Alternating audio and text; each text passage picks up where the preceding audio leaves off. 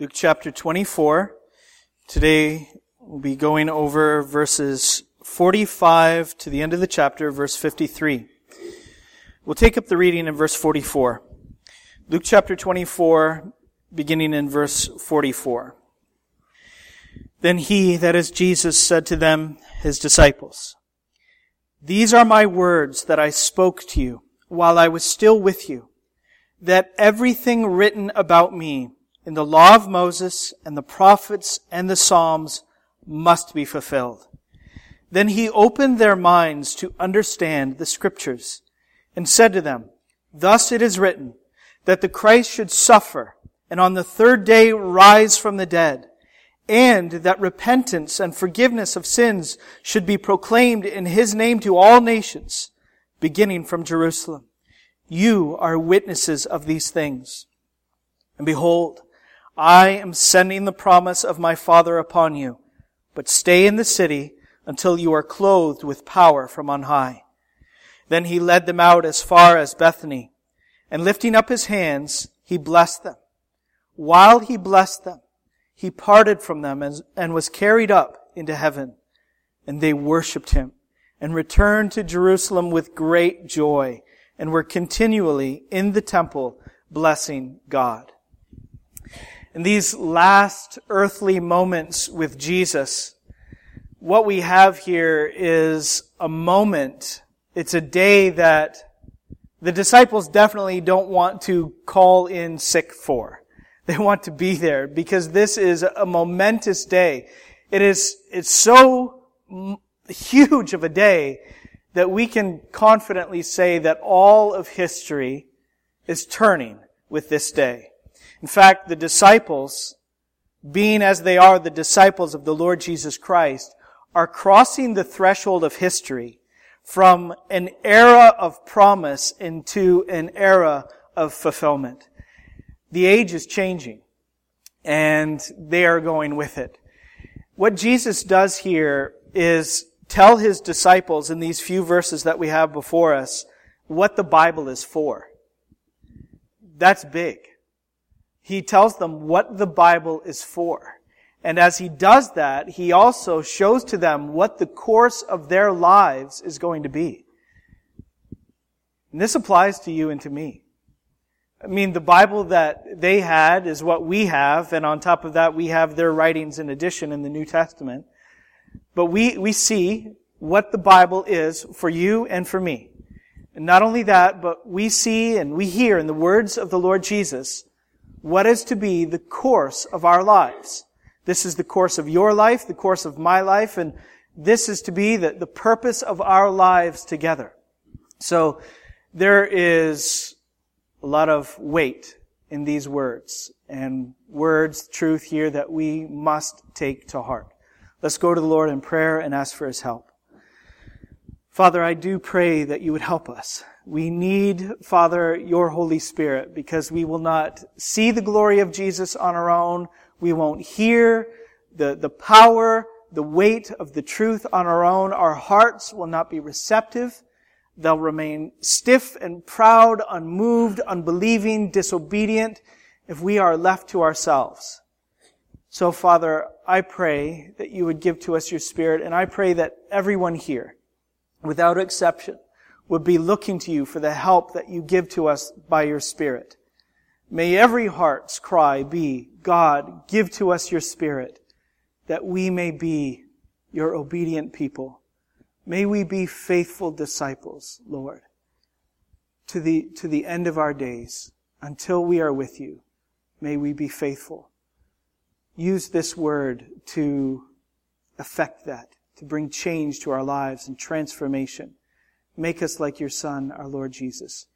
It's in His name that we pray for this grace and mercy. Amen.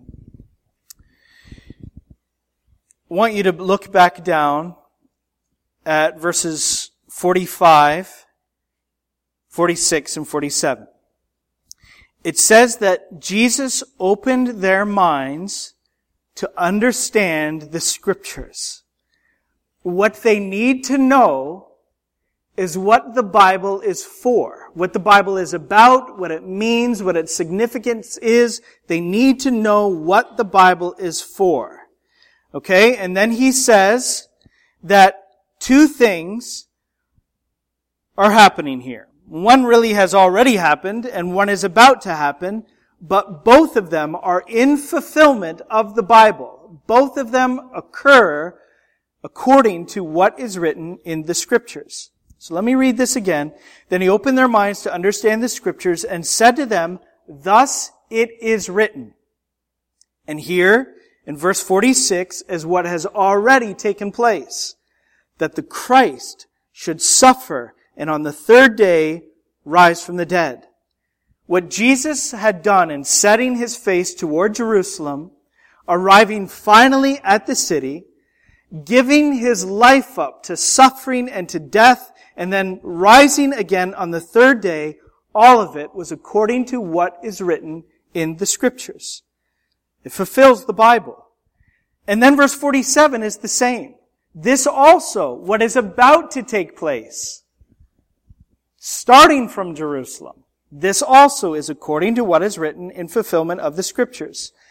He says, and that, thus it is written, that repentance and forgiveness of sins should be proclaimed in his name to all nations, beginning from Jerusalem. So I think that we can boil down, basically, to, in essence, what the Bible is for. Two things. The Bible is for knowing Jesus. And second, for making him known. This is what the Bible is for. To know the crucified and risen Christ and knowing Him to make Him known. Let me put it even more parallel statements. Hopefully this can stick in your memory. This is what the Bible is for and this is what your life is for. To know Jesus, crucified and risen, and to make Him known for repentance and forgiveness. I'll say it again. The Bible is for you to know Him yourself. Jesus crucified and risen. And the Bible is for you making Him known to the nations for repentance and forgiveness. This is what the Bible is for. And this is what your life is for. It is for knowing Him and making Him known. That's why you were made. It's why He fashioned you in the womb, why He created you and put you here in this time and place. This is why He set you in the context in which you live in North Louisiana in 2017. You are here to know Jesus. You are part of this generation of disciples to know Christ and knowing Him to make Him known. Are you pressing yourself into this? Are you pressing yourself into knowing Christ? And is it your life's aim to make Him known? This is what the Bible is about. This is what your life is about. Let's go back. Let's concentrate first of all on the fulfillment of the Word of God in Jesus coming, suffering, dying, and rising from the dead. I've been telling you over the last couple weeks that Jesus is the one who makes sense of the Bible for us. I've said the Bible makes sense of Him and He makes sense of the Bible. Now that first part that the Bible makes sense of Him is not unusual. That's to be expected. Just like we would expect the Bible to make sense of Adam and Eve, Noah, Abraham, Isaac, Jacob, all of Israel, David, and, and make sense of all the events and the institutions. Okay, so it makes sense that the Bible makes sense of Jesus. But the second part, that he makes sense of the Bible, that's, that's unusual. That is obviously clearly above and beyond everything else we find in the Bible. Because no one else within the scriptures makes sense of all of the Bible. It would be like saying, as I said last week, you know, American history explains George Washington. tells us who he is, what he did, accomplished, all of that. It shows us the significance of his life. American history does that. But he's limited to uh, however long he lived, right? He's limited to that. So he can't, even though American history makes sense of him, he doesn't make sense of all of American history. But Jesus is the one who makes sense of all of salvation history. I think maybe an illustration would help because I don't know how clear that I'm making this. So think of it like this. It is, it is like going back to the beginning of the Bible to the, the books written by Moses and then all the way through Malachi, all the way to the, the time of Jesus. We're traveling this highway that is lined with signs and they're all pointing forward to Jesus. Every year, every summer, and in a few weeks, Lord willing, uh, my family leaves from here on a Sunday, Sunday afternoon after church, and we head north to go to Canada. We travel north to Little Rock, go over east to Memphis, and then up there, from there, take Highway 55, which turns into uh, Interstate 57, takes us just south of Chicago. And just south of Chicago, we turn east, a little, little piece of Indiana there, and then across the pothole covered state of Michigan. It's rough, believe me. We cross the state of Michigan and then go over a river there into Ontario. And once we're in Canada, we're at the bottom of Lake Huron. And so we've gone east, now we're going to turn north again. We follow the, the eastern shore of Lake Huron until we reach the northerly tip of what is called the Bruce Peninsula. It's got Lake Huron on the west and Georgian Bay on the north and the east. And that's where my parents live, on the northern tip of the Bruce Peninsula. When I was a boy, we, uh, my family went on vacation to this spot. And um, when my dad was a boy, um, his family went on vacation to this spot. So my kids are the fourth generation of Reynolds to go to this place. And now my parents live there, which is major bonus because we don't have to rent a cottage or anything like that. Uh, so this is great. So when I was a boy and we traveled up there, we get, we would get on Highway 6. Highway 6 is the only road that goes to the top of the peninsula. And we would have a contest as we were going, as soon as we got within about 40 or 50 miles of Tobermory, which is the town where my parents live, we, we would try to be, each of us would try to be the first one to spot the first sign for the sweet shop. And then we would try to be the first one to see the second sign for the sweet shop. And the first one trying to be the, you know, to, to see the third sign for the sweet shop. And there's probably like half a dozen signs along the way for the sweet shop. So when you get to the end of Highway 6, and you get to, to downtown Tobermory, you're in a harbor that is lined with shops. And one of these shops is the sweet shop, of course. And, and you go in and you find these candy filled racks and stands all over the place. There's homemade, well, I say homemade, um, there's fudge and all kinds of goodies that are made in store. And probably the highlight would be this this long counter filled with all kinds of big buckets of ice cream. And it's one of the highlights of our trip. And it was one of the highlights of the trip when I was a boy. When, when you are going into the sweet shop for the first time, and you see all of this candy and ice cream and everything, that's when the signs make sense. The signs have been pointing to the sweet shop. And the sweet shop, in turn, when you come in there for the first time, it explains what the signs were all about. The significance of the signs. You don't get confused by the signs. You don't stop at the signs. They're not the destination. They're pointing you forward to the destination. And it's the same way with the Lord Jesus Christ. All along the road of the Bible, we are encountering signs. They're pointing the way forward. People, right from, right from Adam, people, places like Eden, events like the redemption out of Egypt. There's institutions like the whole Levitical system with the tabernacle and the priesthood. There are provisions like manna in the wilderness. There are miracles, all of it. none of those things stand alone as though they have all of their meaning and significance in themselves. We don't, we don't stop at the first, second, or third signs for the sweet shop and get out and lick the picture of the ice cream. We keep going forward. And so it is with the Bible and Jesus. Now, I admit that the signs in the Bible are, are rather different from road signs because we don't clue in right away that Adam is a likeness of someone to come.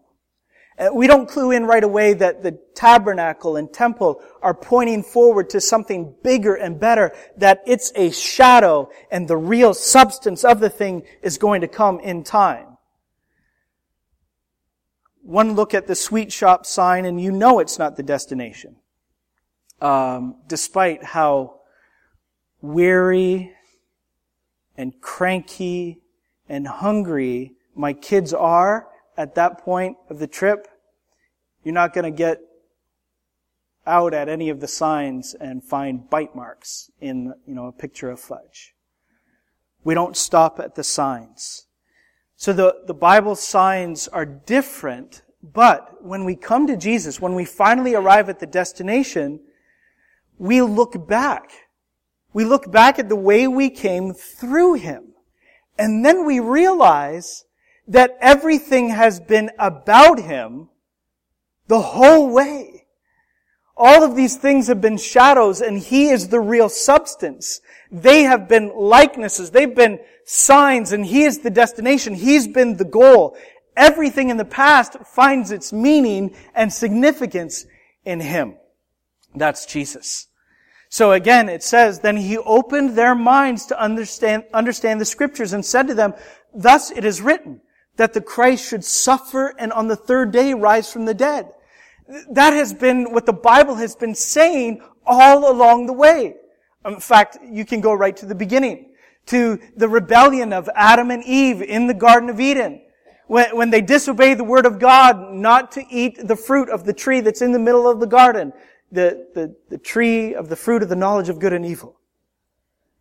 When they sin against God, God speaks to each of them in turn, to Adam and to Eve, and then even to the serpent, who is in disguise as the true enemy of God and God's people. And remember what the Lord said to the serpent? He said, I will put enmity, division, hatred between you and the woman, and between your offspring and her offspring. He, now we're getting specific, the offspring of the woman, he shall bruise your head, and you shall bruise his heel. What does this mean? It is the promise of Jesus' non-permanent death and the utter destruction of the devil. Right from the beginning, we have a sign. We have a sign that makes full sense when Jesus comes and accomplishes what he does in Jerusalem. Think of another serpent incident. After Abraham, Isaac, and Jacob's descendants have uh, accumulated, grown in, in Egypt, they are put into slavery. God, faithful to the promise that he had made them, delivers them out with a, a mass exodus. And he gathers his people to himself at the wilderness at Sinai. And this is this is a, a, great moment for, for them, and they're gonna, we're gonna actually come back to this. And, and you think that these people are going to be so faithful to God, and they're going to carry out His mission for the world, but they don't. Instead, they turn against God time after time after time.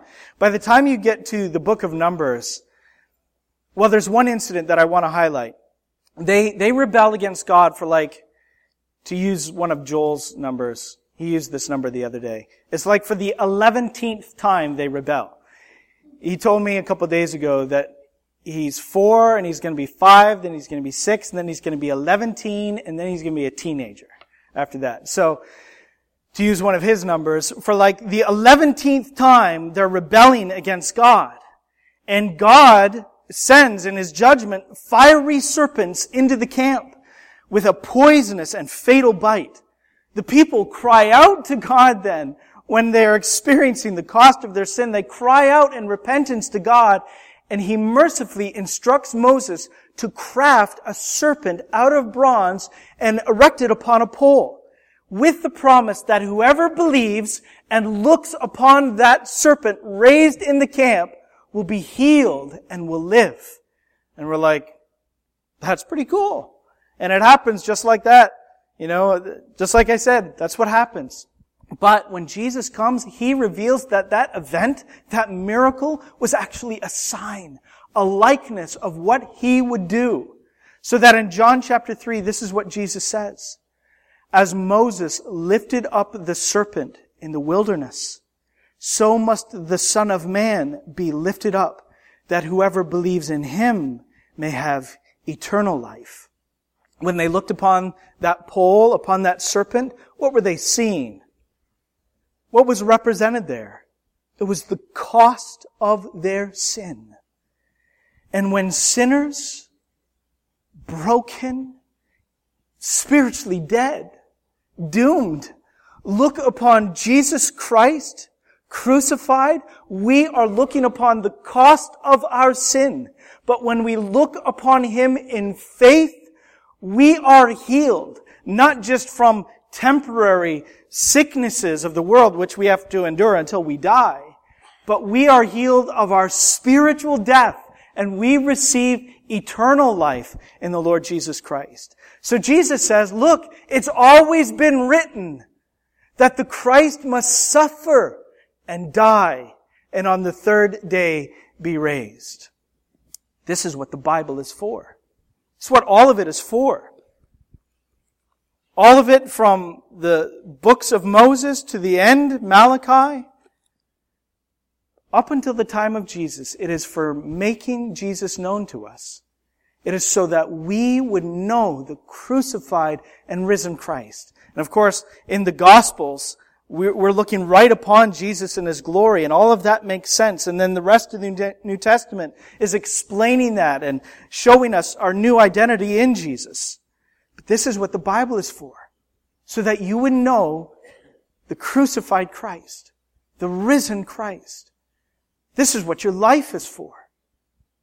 This is your life.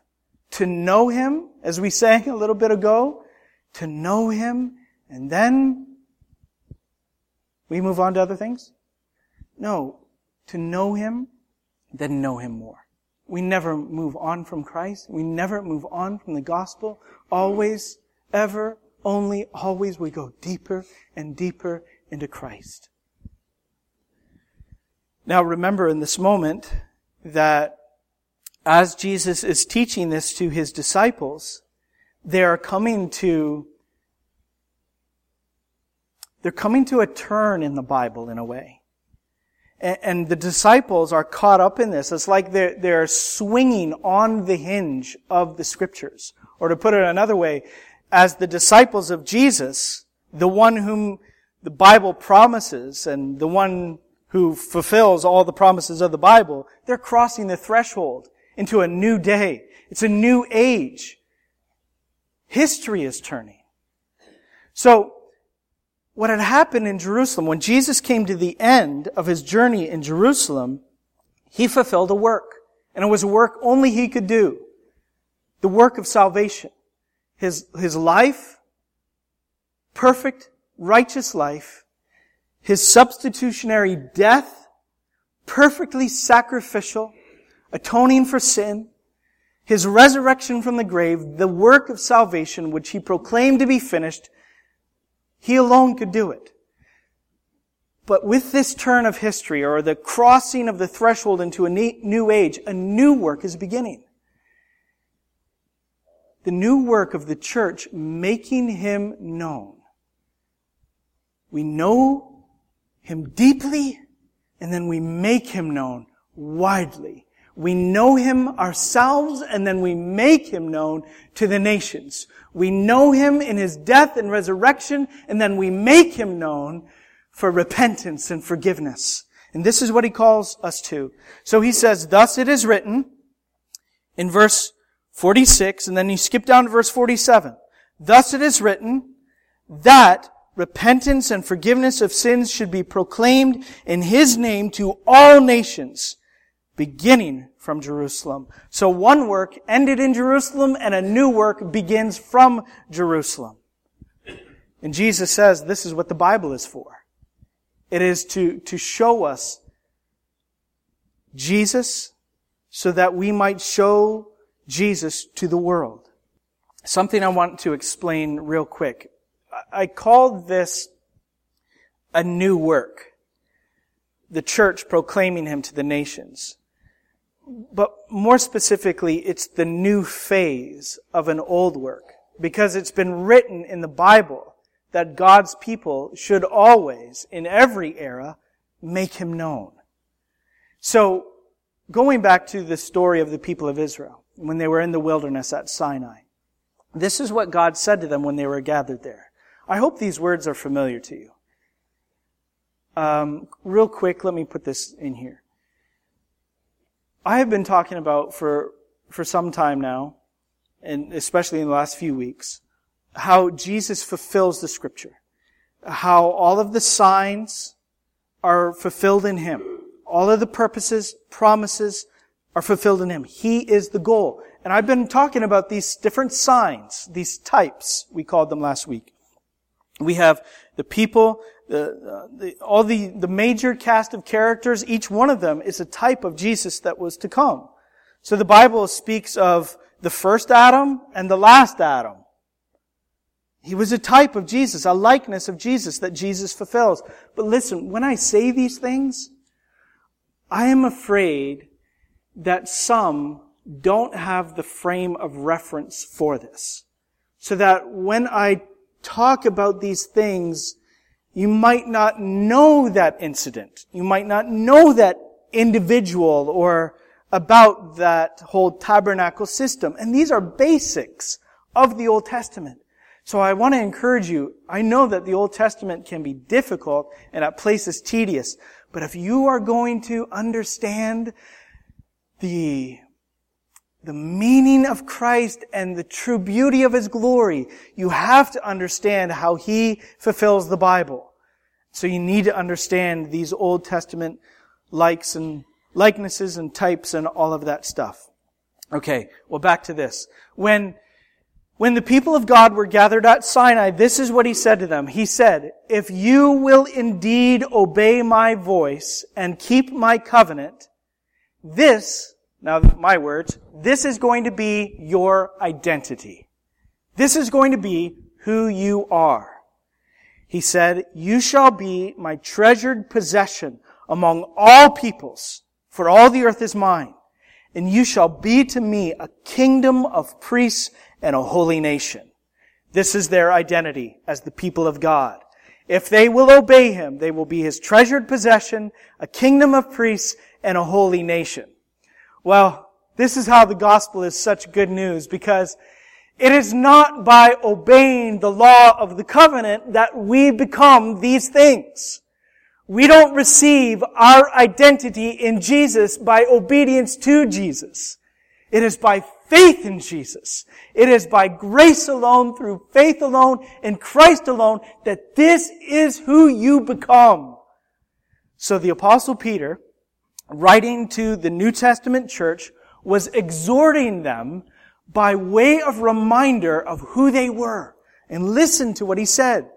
He said, you are a chosen race, a royal priesthood, a holy nation, a people for his own possession, that you may proclaim the excellencies of him who called you out of darkness into his marvelous light. He said, this is who you are in order that you may make Jesus known to all of the world. Jesus had, the Lord had called Israel his kingdom of priests. What does that even mean? Kingdom of priests. Well, what is a priest? You strip away all of the outward garments, the fancy jewels, and the ceremonies. Basically, what is a priest? A priest represents God to mankind. He is the representative of God. So what then would be a kingdom of priests? It is a whole nation representing God to the world, declaring to the world what God is like. And so even in the Old Testament, there was ingrained in their identity what their mission was. To proclaim God, to make Him known. That's why I say what we're doing today, what we're supposed to be doing today as the church is a new phase of an old mission.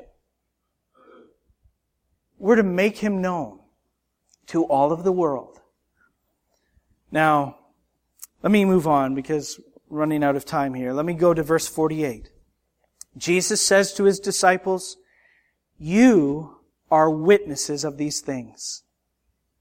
They were eyewitnesses. So in a sense, they are unique witnesses. Witnesses in a way that we can't be witnesses. Because we have not seen with our physical eyes the crucified, risen Lord Jesus. But they did. So they were eyewitnesses of the fulfillment of scripture. Jesus the Messiah crucified unto death and risen on the third day. And now that witness is going to, well, it's really a very natural thing. As they had seen with their eyes, so they would make known with their mouths. They were eyewitnesses and they would bear witness of what they had seen and what they had heard to all the world for the world's repentance and forgiveness of sins. There are two things that you and I need to be faithful witnesses. First of all, let's take into account all of Luke's gospel. We need to be, here's a familiar word, certain. If you have an eyewitness brought into court to act for the, the persecution or the defense, they better be certain about what they saw and what they heard as they bear witness. Because it makes a very lousy witness who is not certain. I mean, if his witness is exposed to uh, be contradictory or whatever, he needs to be, she needs to be certain of what they have seen and what they have heard so they can bear effective witness. It's the same way with you and me. We need to be certain of the truth of Jesus Christ. And as we have been stressing, we need to be certain of the worth of Jesus Christ.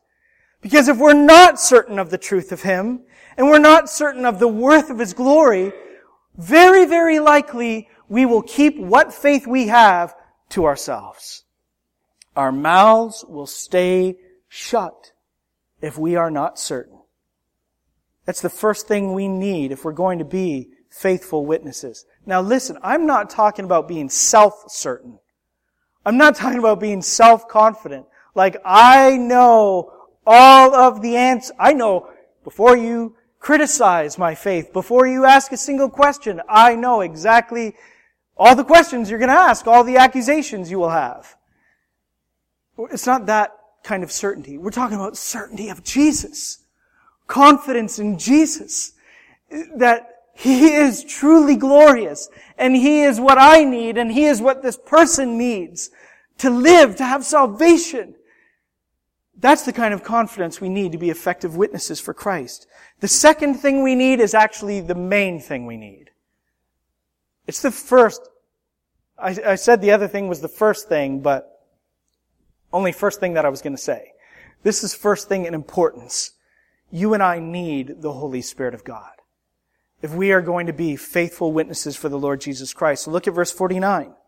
He said, And behold, I am sending the promise of my Father upon you, but stay in the city until you are clothed with power from on high. Don't you dare go out into the city of Jerusalem and start talking about me until you have the Holy Spirit. It, it reminds me of this incident. I wasn't planning on saying this, but I just need to say it. It reminds me of that time when Israel is on the brink of the promised land.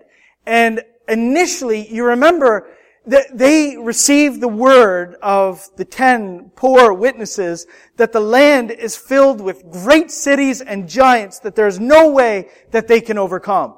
And so the people start to cower in fear and they say, why'd you bring us out into this wilderness to die? We're going to stone you. I don't know why they're all about that, but they are. And so God says, fine, have it your way. You're going you're going back into the wilderness and every one of you, age 20 years old and upward is going to die in the wilderness. It's going to be the longest funeral march in history. 40 years of wandering. All except for Joshua and Caleb, the two faithful witnesses who were sent in. Well, when they heard that, the people of Israel were like, no, we can't have that. Okay, we'll go into the wilderness. We'll do what you said. We promise. And Moses said, don't you dare go in. Because you don't have God with you. You don't have His presence. You don't have His power. You can't do a thing without Him. They didn't listen. They went, they went in. They were slain by their enemies and it was nothing but a fast retreat. Those who could escape with their lives. That's what Jesus is saying to His disciples. I'm sending you now into the world. This is your mission. You are going to be witnesses for me. But you can't do it alone. You need my presence and you need my power and I'm going to send it in the person of the Holy Spirit. So wait. And when you receive the Holy Spirit, you will turn the world upside down in my name. Church family, we need the Holy Spirit. That's why I constantly, every time I pray, and I don't want to make it a cliche, we, I pray that God would give to us His Spirit because we can't do it on our own. No one can believe apart from the Spirit. No one can be convicted. No one can be built up in the faith. No one can be successful in obedience. No one can do anything. Jesus said, apart from me, you can do nothing. We need the Holy Spirit of God. He is the presence of God and He is the power of God within us. So I said, I think I said it. If I didn't say it, I meant to say it. We need outside help. But it's not just like outside help from one of us. We need outside help from God. And He gives it to us. But it's more than outside help from God. It's outside help from God in us. And it's more than that. It is God in us. God at the center of your being. He is there. Child of God, He is there. His indwelling, permanent presence, the power of God is there. He is the one who gives you life in Jesus. He is the one who gave you eyes to see His glory. He is the one who gave you those spiritual ears, the ears of the heart, to receive His truth for what it is, the truth. And He's the one who gives you certainty. That's why certainty isn't the first thing in importance. The Holy Spirit gives you certainty. And the Holy Spirit conforms you to Jesus. And the Holy Spirit gives you courage for Jesus. So we need and we have the Holy Spirit of God. It says in the next few verses, Then he led them out as far as Bethany. And lifting up his hands, he blessed them.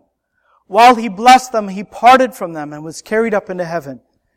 And they worshiped him and returned to Jerusalem with great joy and were continually in the temple blessing God. Now at last, this is the moment that our Lord Jesus was longing for. And I don't have time to talk more about that, but we love this for him.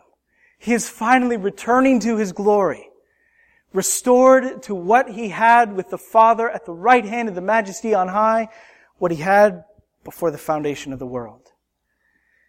The disciples have more joy. Can't you see this? They have more joy now in Jesus than what they had when they were actually with Him. What a transformation. I mean, a couple of days before, actually Luke is compressing this account. So it's actually 40 days before. You have to read that in Acts. But anyway, um, several weeks before, when they were without Jesus, what were they like? Cowardly, in distress. Now everything has changed. They have more joy in Christ than when they were with Him. How is that possible? Because they know Jesus better than they ever have. That's amazing. That's amazing. But I believe with all my heart that this is true. They know Him better than they ever have. They know Him better than when they could see Him with their own eyes and hear Him with their physical ears. Why? How? How do they know Him better? Because they see Him through the Bible. They see Him through the Word of God. This is what is so amazing for you and for me. I believe that you can know Jesus better than the disciples did when they were with Him before they understood that He was the fulfillment of all the scriptures. Before they saw Him through the lens of the Bible. We may know Him better now, today, than they could then. Now that's why they're full of joy. They see Him through the Bible, through the Word of God. He has made sense of all the Bible. They're looking back at all of their history as Jews, and they're making all of these connections, and they're realizing how awesome is the glorious Christ. And they're full of joy. They worship Him. Second, they have more joy, joy now than they had when they were with Jesus because they know they're not forsaken. They're not alone. The Spirit of Christ is coming and would indwell them, and by the Spirit, they would have better, sweeter, closer fellowship with Jesus than what they had when they were with Him. Does that sound like, are you sure? Listen, Jesus said, it is to your advantage that I go. It is to your advantage.